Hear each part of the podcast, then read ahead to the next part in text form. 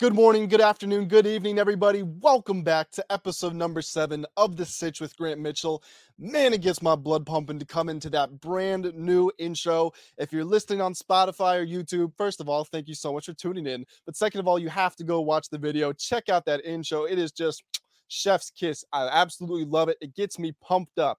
Now, if there's one thing that for my video watchers that you have noticed so far, it's probably my haircut. I know I got an awful lot taken off, perhaps even more than I was really ready to mentally. I, I, told the woman she did exactly what I asked her to do, but I told her to take a decent bit off. And when she was done, I looked in the mirror and I said, you know, this is a lot shorter than I've had it for a couple of years.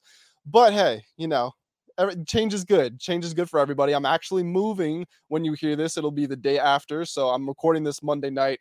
I'm moving on Wednesday morning. So again, you know, change is something to be proud of. Change is positive cut the top off, call it Amber Rose. That's how I would sum it up. If you know what I am referencing, drop a comment and let me know who said it first before I did. So poetically, right there. Let's go ahead and jump right into the show, though, shall we? And what else are we going to start with other than March Madness?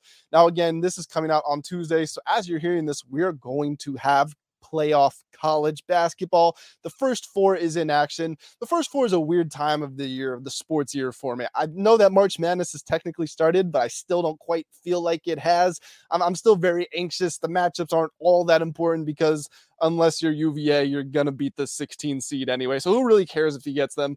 Maybe it's the 11 seeds that are important. Who knows? Um, it is kind of tough to analyze matchups for those 11 game 11 seeds, the 6-11 matchup, because we don't know which 11 seeds is going to be in the tournament yet. But we are going to get to all of that, plus a lot more later on. We're really only talking about two things. Like I said, March Madness is going to be the first one, and then we're going to talk about some player movement in the NFL. But let's go ahead and get this show on the roll. On the roll, on the road. Let's get this show on the road and let's get on a roll. That's what I meant to say. There we go. March Madness is here, baby. And I'm going to start with a big picture. Who am I liking for the tournament? What are just my general observations? And I will say that I have not been as closely following college basketball or as intently as I have the NBA. Of course, I've been watching games every day, don't get me wrong, but it's really over the last month or so I really tuned in. So if I say something that you guys don't fully agree with, drop a comment, let me know. Happy happy to have a conversation about it with you and explain why I feel the way that I do. Well, let's start with this. Houston is the favorite to win it all, according to all major sports books. And if they do win, it would be the first time in program history. And of course, they have not made a national title game since the Phi Slamma Jamma days. Man, what a blast from the past really fun, exciting time. One of the most exciting college basketball teams. Of course, it was a couple of teams, but combine them, wrap them up into one, say it was one of the most exciting college basketball teams ever. I mean, a nickname like Phi Slamma Jamma, that had to be a fun time down there in Houston. Is this Houston's year? I will start off by saying I don't know. Obviously, March Madness is March Madness. I mean, anything can happen. It literally has madness in the name. It's impossible to predict everything that's going to unfold. Am I concerned that Marcus Sasser is experiencing some discomfort in his leg? Obviously. But what I will say is that this team is built to win early and it's built to win late. You can think about Houston as a defensive team if you want to, and that is their calling card. That's what they hang their hat on. Really, no defense in America is better than them. And they're also unbelievably good at crashing the glass, especially on the offensive end for a team that is not built around a traditional big man. They don't have an Oscar Tshiebwe who's going to go out and get you 15 rebounds a game, yet somehow they continue to come up with all the second chance opportunities. Marcus Sasser, who I talked about earlier, he's averaging over 17 points per game and nearly two steals per game, shooting 38% from beyond the arc. He leads these guys. Jamal Shead awesome facilitator, five and a half assists per game. He's also right under two steals per game. This team, man, they are so, so fun to watch. If you have not been able to catch Houston games, and I'm on the East Coast, so I understand if that may be the case for mm-hmm. you. They're in Midwest. Are that what is their their central? That's their time zone. So their central time zone. The games might come on a little bit later. They don't play a ton of Power Five conference opponents. Their conference itself really isn't that strong, or at least it's not that nationally televised. So long story short, when you see these Cougars play, they are unbelievable. They are so fun to watch. They make defense really, really fun to watch. So I really don't think they're going to have any trouble getting past their early matchups. It's just a matter of do they have the takeover scores in the big moments to win a national title game? And straight up, I would say probably not. But I think their emphasis on the defensive end and their unreal ability to craft second chance points and opportunities, I think it really could give them a leg up. I really do think that this is going to be the year that Houston wins it all. And I know that's not necessarily the boldest proclamation because, like I said earlier, they are favored by the sports books. But when you consider they've never won before and they've been growing and growing and growing, but they're still not a power conference team, they still aren't getting all the big five star recruits. I think you can say it's not an upset pick, but it's not maybe the standard pick that most college basketball experts are going to go for. I don't quite know. Let me know if you agree or disagree with my takeaway on that. I have concerns with Purdue, and I'm gonna actually, you know what? Well, I just the cat's out the bag. I was supposed to say that later for my top seeds to fade, but I'll talk about them since they are one of the favorites to win it all. If Zach Edey isn't scoring, what is this team really going to do? Like, how far can they get in the tournament? And I'll tell you right now, I don't think the answer, or I think the answer rather, is not terribly far because Edey, th- this is what I will say as well. This is just a general college basketball statement. Edey is probably going to win National Player of the Year. He's he's very very much a runaway favorite on the sportsbooks odds look at the last time that someone like this was in his position. And what I mean by that is he's probably going to win player of the year.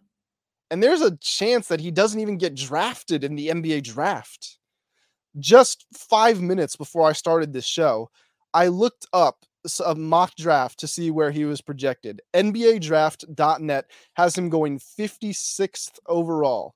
Think about how many teams are in the NBA, double that, and now you know how many picks there are.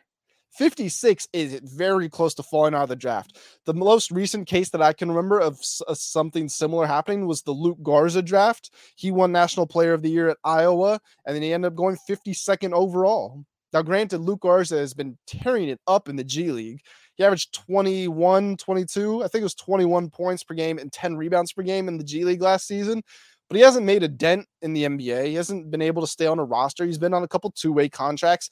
I think Edey is very much a very similar player. I think he's a he's a talented and overwhelming presence in college basketball, but the moment he runs into NBA athletes, I think he's really going to struggle. And obviously that's why he, scouts aren't that high on him going into the draft because if you're going to struggle against NBA talents in college, you're probably not going to do the best against NBA players. Now, I do want to give Edey his praise as well. His numbers are awesome 22 and a half points, nearly 13 rebounds, and two blocks per game. His conditioning has also gotten better. That was a real concern for him last year um, when he was teamed up with Jaden Ivey and even the year before, even though he wasn't as prominent of a player. Um, but if you look past Edey, they only have one other player averaging double digit points. That's Fletcher Loyer. He's averaging just under 11. The team is pretty poor at shooting the basketball. They're just at 32.5% from three. And with somebody who attracts as much attention inside, like Edey, you would think that would create a ton of space for that those guys go to work and the fact they haven't been able to capitalize on those opportunities that's really going to come back to haunt them in march madness which is what i think at least. Um, they turn the ball over a lot 11 assists per game excuse me 11 turnovers per game. I was gonna gonna say they average 15 and a half assists which is fairly good. They share the ball. There are just a lot of signs that point to me that as soon as a team is able to nullify or at least mitigate Edey's impact, they're really going to be, be, able to breeze right past them. I truly believe that. I'm not taking Purdue to make it far in this tournament. UCLA, from most of the people that I talked to, th- they had UCLA winning it all. And then Jaylen Clark goes down with his Achilles injury.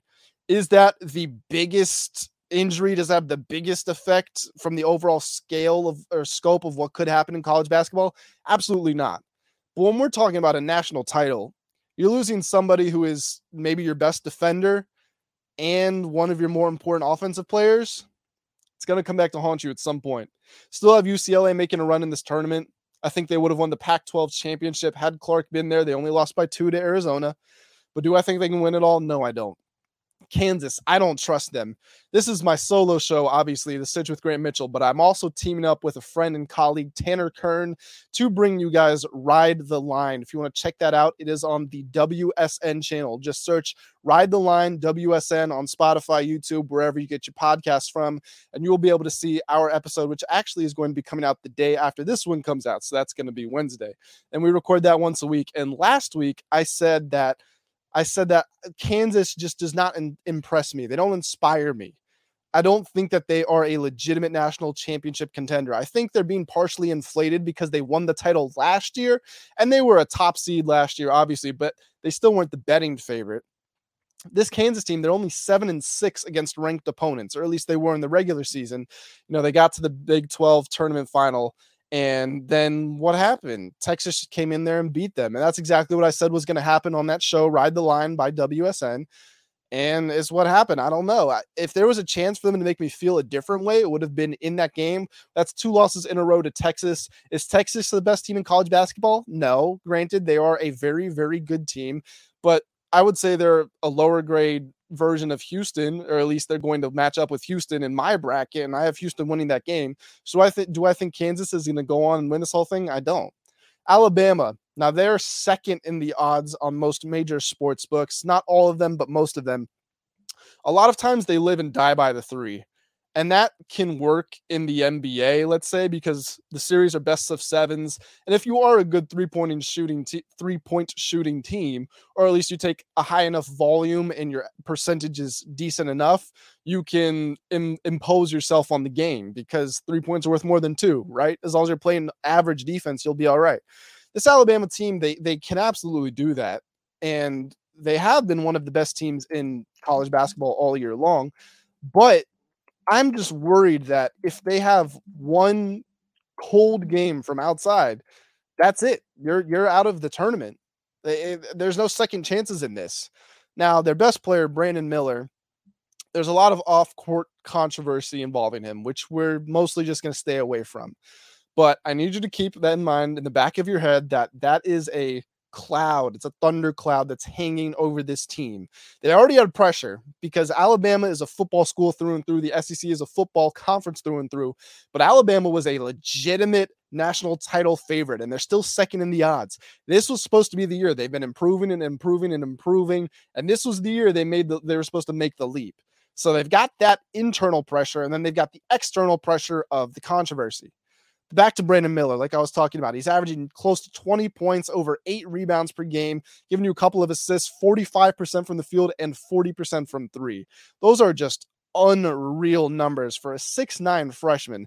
This guy is really good if you have not seen him play. And they've got other capable players on this roster. They only shoot 34% from three, which is a little bit worrisome given how much they take, but they are decent on defense. So they can make up for it that way. They can play with pace, they can take the ball inside. They've got facilitators. They are a very good team. They are upsettable, but they're not upsettable in the sense that they're going out early in the tournament. They could easily make it to the national title game. You've just you've got to live and die with them. Just very similar to how they they play the game. They live and die by the 3. They live and die by are they going to make a bunch of mistakes tonight or not? You're just going to have to live and die with Alabama. Do you trust them to put a run together or do you not? Now they just won the SEC championship game. They beat Texas A&M in the final by 19 points. That was very impressive. Before that, they beat a good Missouri team who was really giving them a run. They hung 72 on Mississippi State, and 72 isn't the most points in the world, but Mississippi State has one of the 10 best defenses in college basketball. I believe they are eighth in opponents' points per game. So it's an impressive result on its face. They're in a good run of form. You just have to wait and see what happens. Dark horses for this tournament. Let's talk about those middle-ish, maybe lower high seeds. No, that's oxymoronic. The lower high seeds that have a chance to compete in this thing on the grand scale. And maybe I'm not talking national title winners. Maybe I am. It's up to you. It's up to your interpretation. I'm saying they're at least going to get to that Sweet 16, Elite Eight, Final Four sort of range. I'll start off with a four seed, UConn. Now, this is a team that I think has Final Four potential. They are the best offensive rebounding team in the country. And a lot of that comes down to Adama Sanogo. If you haven't seen him play, he's only six nine. Is that the same height as Tshiebwe? I think he's either six nine or 6'10. Now, granted, that or obviously rather, that's not the biggest college basketball player you've ever seen. Like Edey is seven foot four.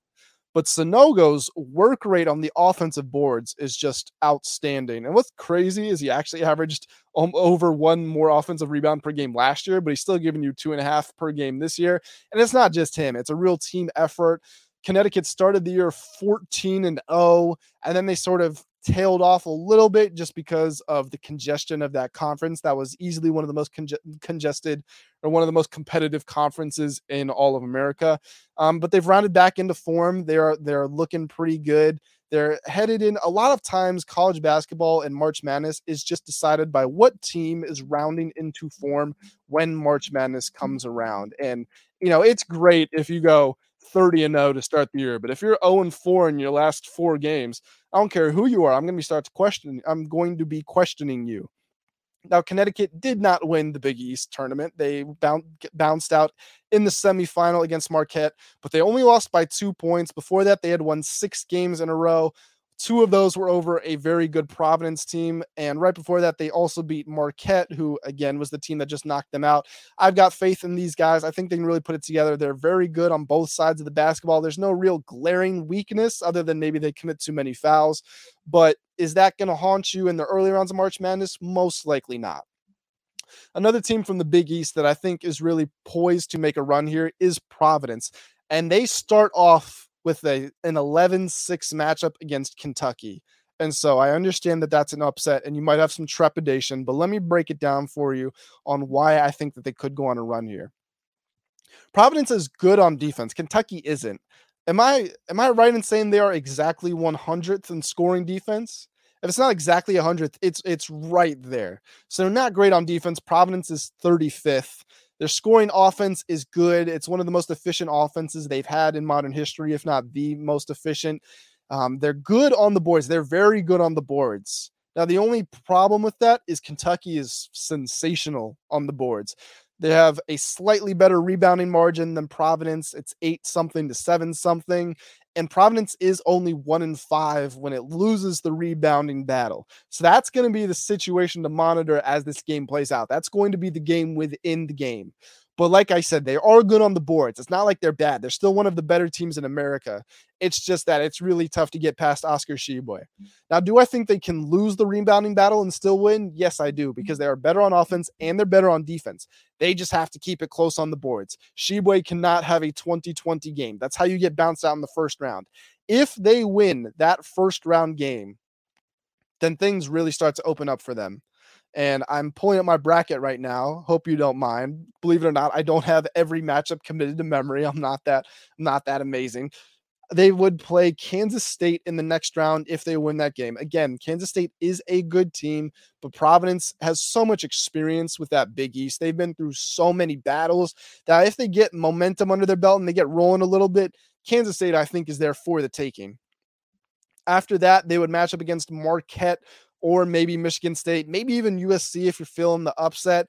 They split with Marquette already. They have experience with these guys. That's really going to be a toss up. That's going to be in the what is this? That's going to be in the Sweet 16. If it does happen, the winner moves on to the Elite Eight. I could really realistically see either team taking that one. So it's up to you and how your bracket shapes out.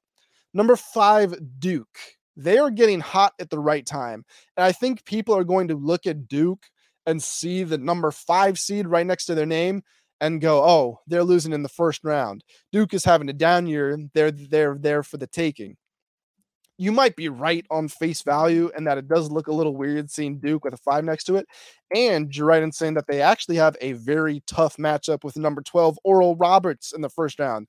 And of course, most people know Oral Roberts from their run to the Sweet 16 a couple of years ago. They are 30 and 4 this year. They've won an absurd amount of games in a row. Max Max Abmas. Is that is that how you pronounce it, Max Abmas? I always get it confused because it's spelled Abe Mass, and I think it's Abmas. I'm sorry, Max, if you're listening to this. You probably aren't. Actually, you probably are. Let's have some self confidence here. Max, I'm just going to call you Max from now on. Max is a very, very good player, but this Duke team is long. They have length on the perimeter. They can stifle a lot of those open looks that Oral Roberts is used to making. And Kyle Filipowski, the seven foot center, the freshman center on the inside, they just don't have anybody to match up with him. And Philip Filipowski has been capable of dragging this team to victory completely on his own. Um, he led them in the win in the ACC tournament final over UVA. They've won nine games in a row. Their last two wins were against the number 14 and number 13 teams nationally ranked. I like the roll that they're on. They get past that first round, and from there, it's not plain sailing, but it's a decent run. Tennessee, I think those teams are somewhat similar, and I just trust Duke a little more. They would go to Purdue after that if you don't have any upsets, or maybe Memphis or FAU. If you do have an upset, I like Duke to beat Purdue, and especially against Memphis and FAU. And from there, it's going to be who comes out of that Kansas State, Michigan State, Marquette, Providence, Kentucky side of the bracket. They could easily win that as well. So I think they're a team to monitor.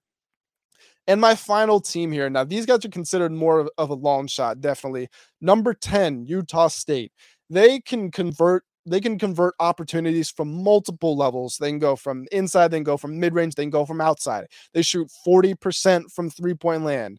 Now, they let up a lot of points, but they are so good on offense that it has not really come back to bite them. Now, they lost their conference tournament final to New Mexico State and that was by five points. It was a tough loss. New Mexico State, San Diego State, forgive me. They lost to San Diego State by five points in the tournament final. And it was a close game, but this team, they can trouble a lot of people that they line up across from. And who's their first round opponent? Missouri. Missouri scores a ton of points, and they were bringing it to Alabama, and they brought it to Tennessee right before that. So they're good on offense, but they are dreadful on defense. And with how adept Utah State is at scoring the basketball, I like them to get past that first round matchup. And from there, things get a little spicy because then they play Arizona. Arizona just won the Pac-12 conference. They have a National Player of the Year candidate on their squad. He's not going to win, but he's a he's a finalist, or he's going to be a finalist. Arizona's a very good team. This is just one of those gut instincts. I'm going to be totally honest. If I were to break down all of the metrics for you, they would go with Arizona. But remember, if you break down every metric, the lower seed is almost always going to win. So you just got to pick your matchups where you can. I think Utah State, with how good they are on offense, again, if they get that three ball going in the first game, they shoot 40% from the year. If they start making over 50% in that first game, they can easily carry that momentum into a matchup two days later. And after that, you've got a week rest. You're in the Sweet 16. You can really prepare for your po- opponent. I think Utah State is a good team to monitor as the underdogs go. Top seeds the fade. I already talked about Purdue. And another one that I don't necessarily I, I don't hate them, but I definitely don't love them is Baylor. Now their offense is very good. It's very, very good. They've got some returners from the national title winning team. Most of that core is gone, however, and they do have some continuity. Their experience, I think they have a very smart coach in Scott mm. Drew but they're bad on defense, which has definitely plagued them numerous times this season, especially in their conference. It was it was the reason they lost a lot of games they shouldn't have, and they've lost four of six entering in the tournament. You remember earlier in this podcast when I said that it's not about who's the best team, it's about who's the hot team, and especially who can blend the most talent with being on the best run, being in the best run of form.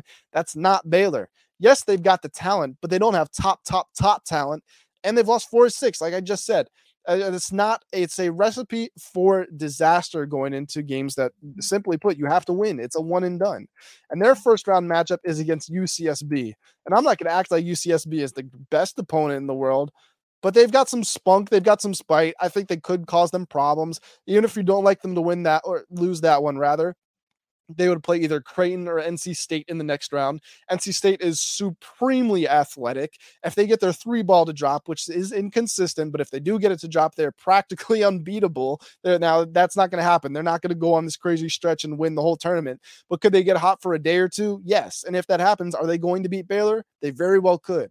Or it's going to be Creighton. Creighton, I think, has serious dark horse potential again to make a run through this tournament.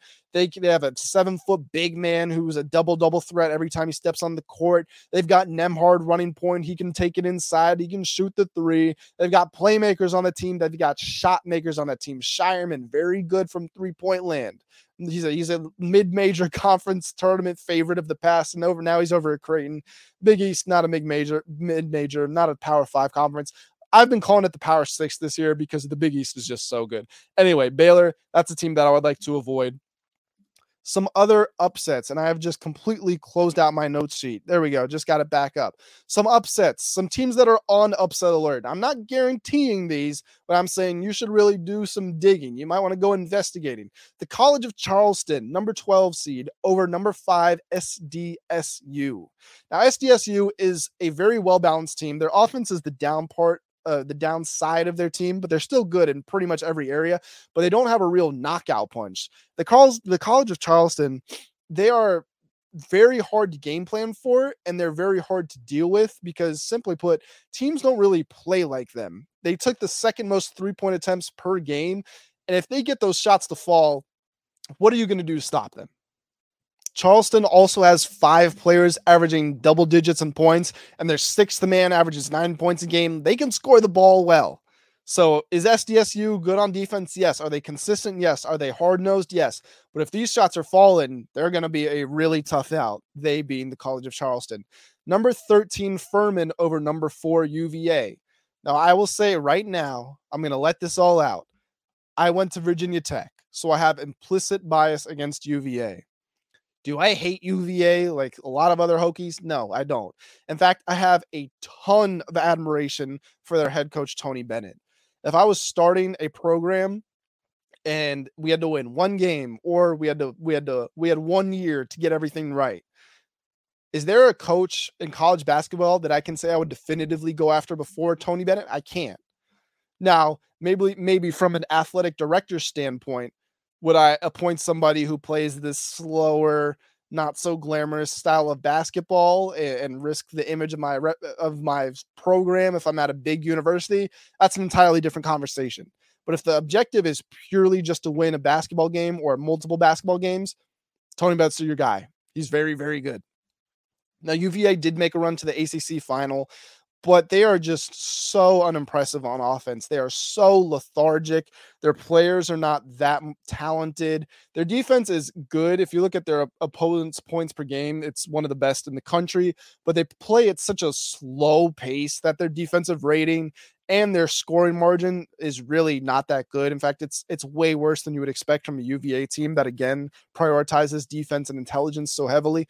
Furman, this is their first time in the tournament in over 40 years and they are here to make noise. They ranked top 10 in points per game. Nearly half of their shots are three pointers. It's similar to the College of Charleston. Now, granted, Charleston has, has more of a track record of, of upholding this, but if they make their three pointers, what is UVA going to do? They, they don't they don't have an offense to respond. Is Furman bad on defense? Yes, but UVA uh, just is not that good on offense. Their players don't make shots. They don't have a takeover score. Jayden Gardner is the closest thing you're going to find. Armaan Franklin, if he's having one of those rare days where he's making his shots, sure, then that's a different conversation. But I think that UVA, I'm not fully predicting them to lose just because I have so much respect for Tony Bennett. But are they there for the taking? Yes. Number 10, Boise State over Northwestern. This one's simple. This isn't really a credit to Boise State. No offense to the Broncos out there. This is a condemnation of Northwestern they play great defense, but if they're not if they're not stopping opponents, what are they doing? Like, how are they going to win a basketball mm-hmm. game if they let up more than 60 points, let's call it? In fact, I did some research earlier.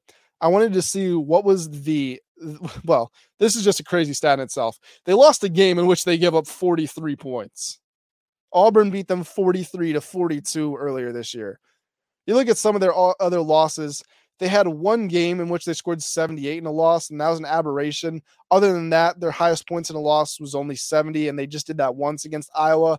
You're looking at the 50s, you're looking at the, the low 60s for their losses and some of their wins. They beat Wisconsin 54 to 42.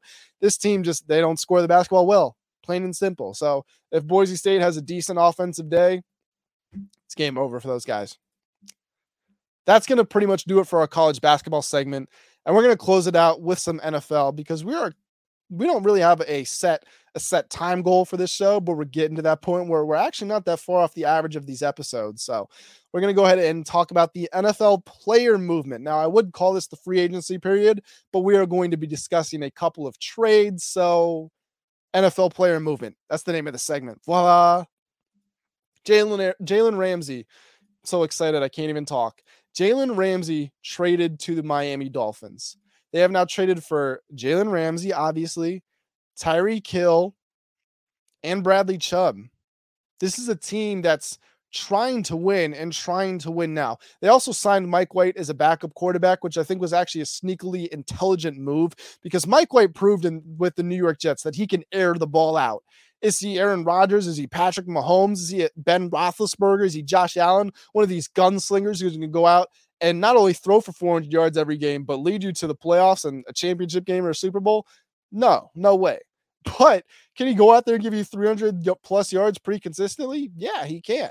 There are going to be some turnovers, but if Tua's going to be back at some point, which you I would assume he is, it's a pretty intelligent. It's a pretty intelligent pickup. I mean, look at this last past season. Tua misses two games, and things just descend into chaos. If you have Mike White to step in there, you're going to win at least one of those games, maybe both. He can hold the fort for three, four games at a time. With Tua's injury history, as unfortunate as it is, it's a real possibility that he's going to have to step in to do that. And we saw the importance of capable backup quarterbacks in the playoffs with the San Francisco 49ers. Trey Lance goes down, Jimmy G goes down, Brock Purdy steps in, a rookie third stringer, Mr. Irrelevant, and he has a phenomenal regular season and he's doing well in the postseason. He gets injured, and then you go to Josh Johnson and he's injured, and you know it all. We know what happens from there. So is Mike White? Is Mike White coming in to be the fifth string? Is Miami going to have a reliable fifth string? Probably not. But was picking up Mike White a good move? Yes, it was. But we're not here to talk about Mike White. We're here to talk about Jalen Ramsey. Jalen Ramsey has been getting worse as his career's gone on. Everybody knows that's the case. But you're partnering him now with, you're putting him rather in a Miami Dolphins defense and secondary that has a lot of talent. Now, have they performed up to the standard that you would expect from them? Maybe not. But you stick him in the in the secondary with Xavier Howard, Eric Rowe. These are guys who are impact players. And then you've got Christian Wilkins, um, Emmanuel Ogbah, Jaelan Phillips, like I said up front, with Bradley Chubb coming in off the side. It's a talented team. They just need to get off to a hot start, I think. I think that's going to be the, the key for them. And granted, they have to go against the Buffalo Bills, who have Josh Allen, and maybe now they have to go against Aaron Rodgers. That isn't confirmed at the time I'm recording. Aaron Rodgers mm, probably on his way to the Jets, but we don't know for sure. That's Aaron Rodgers. He's a little weird. Nothing's a surefire lock with him. But they need they need the talent on their defense, bottom line, because their offense is really talented. And this isn't going to be a New England Patriots dynasty that does more with less. This is a team that's very quickly pushing its chips to the center of the table and saying, We are assembling one of the top to bottom best rosters in football. And yes, like I said, Jalen Ramsey is not the same player that he was when he was at Jacksonville or when he first showed up at the Rams, but is he still a very good cornerback who can thrive when he's partnered with very good players in the secondary? Absolutely.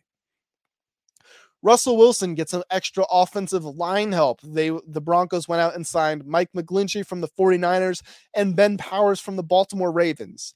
Now both of those players ranked in the 30s in their position and this was McGlinchey's a tackle so it was right tackles and left tackles. Powers is guard so it was right tack or right guards and left guards. So keep that in in your head so you can average that out to maybe 15th on their side of the football roughly. So two players who didn't particularly stand out as far as pro football focuses rankings go, but they have big names and they played on functional outfits and bringing them into Denver is really going to help because we saw how much duress Russell Wilson was under. I also think that Sean Payton is going to be able to scheme his offense up in a way that really brings the best out of these guys. He was able to get a lot of really good offensive line players in New Orleans when he was there.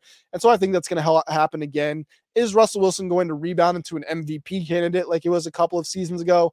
I really don't see a way, a world in which that happens. But is he going to get better? He has to. Short and simple, he has to. Tremaine Edmunds, DJ Moore, and TJ Edwards, plus some picks on their way to the Chicago Bears. This was accomplished via a trade with the Carolina Panthers and some moves in free agency. Tremaine Edmunds got the absolute bag. And this Chicago team, they're starting to gear up. They're not ready to contend for anything. Uh, maybe, maybe the NFC North title, although I think most people still have to be going with the Vikings there or even the Lions, honestly. I wouldn't be surprised if they're ahead of them in the betting odds. But the Bears, they're, they're assembling a roster. That's what they are mm-hmm. doing. They have a they have a nice young offense. Justin Fields, Khalil Herbert, DJ Moore. That's pretty good. Then, of course, Darnell Mooney and Chase Claypool, who I'm not high on, but he's still young and had promise. So maybe you can get the best out of him. Their defense, like I said, Edmunds is going to come in there and he's going to be a real impact player. That's going to be huge for them in the second level of the defense now that uh, Roquan Smith is with the Ravens, and we saw what he did to Baltimore when he got there, completely transformed them. So that's huge for them. The Bears are going to be exciting. And then Jimmy Garoppolo to the Raiders. This doesn't really move the needle for me. Is Jimmy Garoppolo better than Derek Carr? No, they're both inconsistent. They both have similar floors. Maybe Jimmy G's worst day isn't as bad as Carr's. Actually, it might be. Yeah, th- this is not a great move. This isn't even a lateral move. This is this is a lateral in the sense that when most football players lateral the ball, it goes backwards a little. It's like a rugby lateral. You're you're pitching it back just a little bit. That's what I see this move as. Jimmy G is he's constantly injured. And even if he stays healthy, he, he just has that wear and tear on his body. He's not going to be able to unlock someone like Davante Adams or uh, Darren Waller I think they're going to rely pretty heavily on Josh Jacobs like they did last year. And he's a very good player. He's brought back on the non exclusive franchise tag, so someone can still go out and claim him. If you don't know how the non exclusive franchise tag works, you play pay the player 32 something million dollars for one year. And if a team wants to, they can come in and offer more, agree to terms with the player. If the player agrees to it, the franchise then has the opportunity to match. And if they don't match, then the team that is now picking him up sends two first round picks to the first team, which in this case is the Raiders.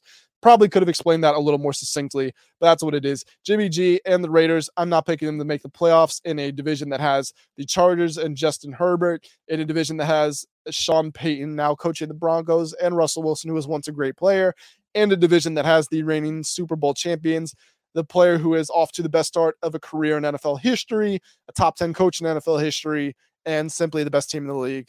I just don't understand it for the Raiders. Just just go to the draft, get somebody cheap. Don't pay this money to Jimmy G. That's how I see it. And that is how I see episode number 7 of The Sitch with Grant Mitchell wrapping up. Thank you all so much for tuning in. I really feel like this was a very free flowing show. I really enjoyed myself. I like I said, I'm moving on Wednesday, so I don't quite know when my next upload is going to be. I would absolutely love to maintain the schedule of at least once per week. More than anything, I want to get it up to two, three episodes per week. But you've got to understand that things are just a little hard with my work schedule. But I'm doing the absolute best I can. I know that all of you listening are doing the best you can too. Go out, have a great day, make somebody smile, make yourself smile. And I look forward to seeing you guys back for the next episode of The Sitch with Grant Mitchell.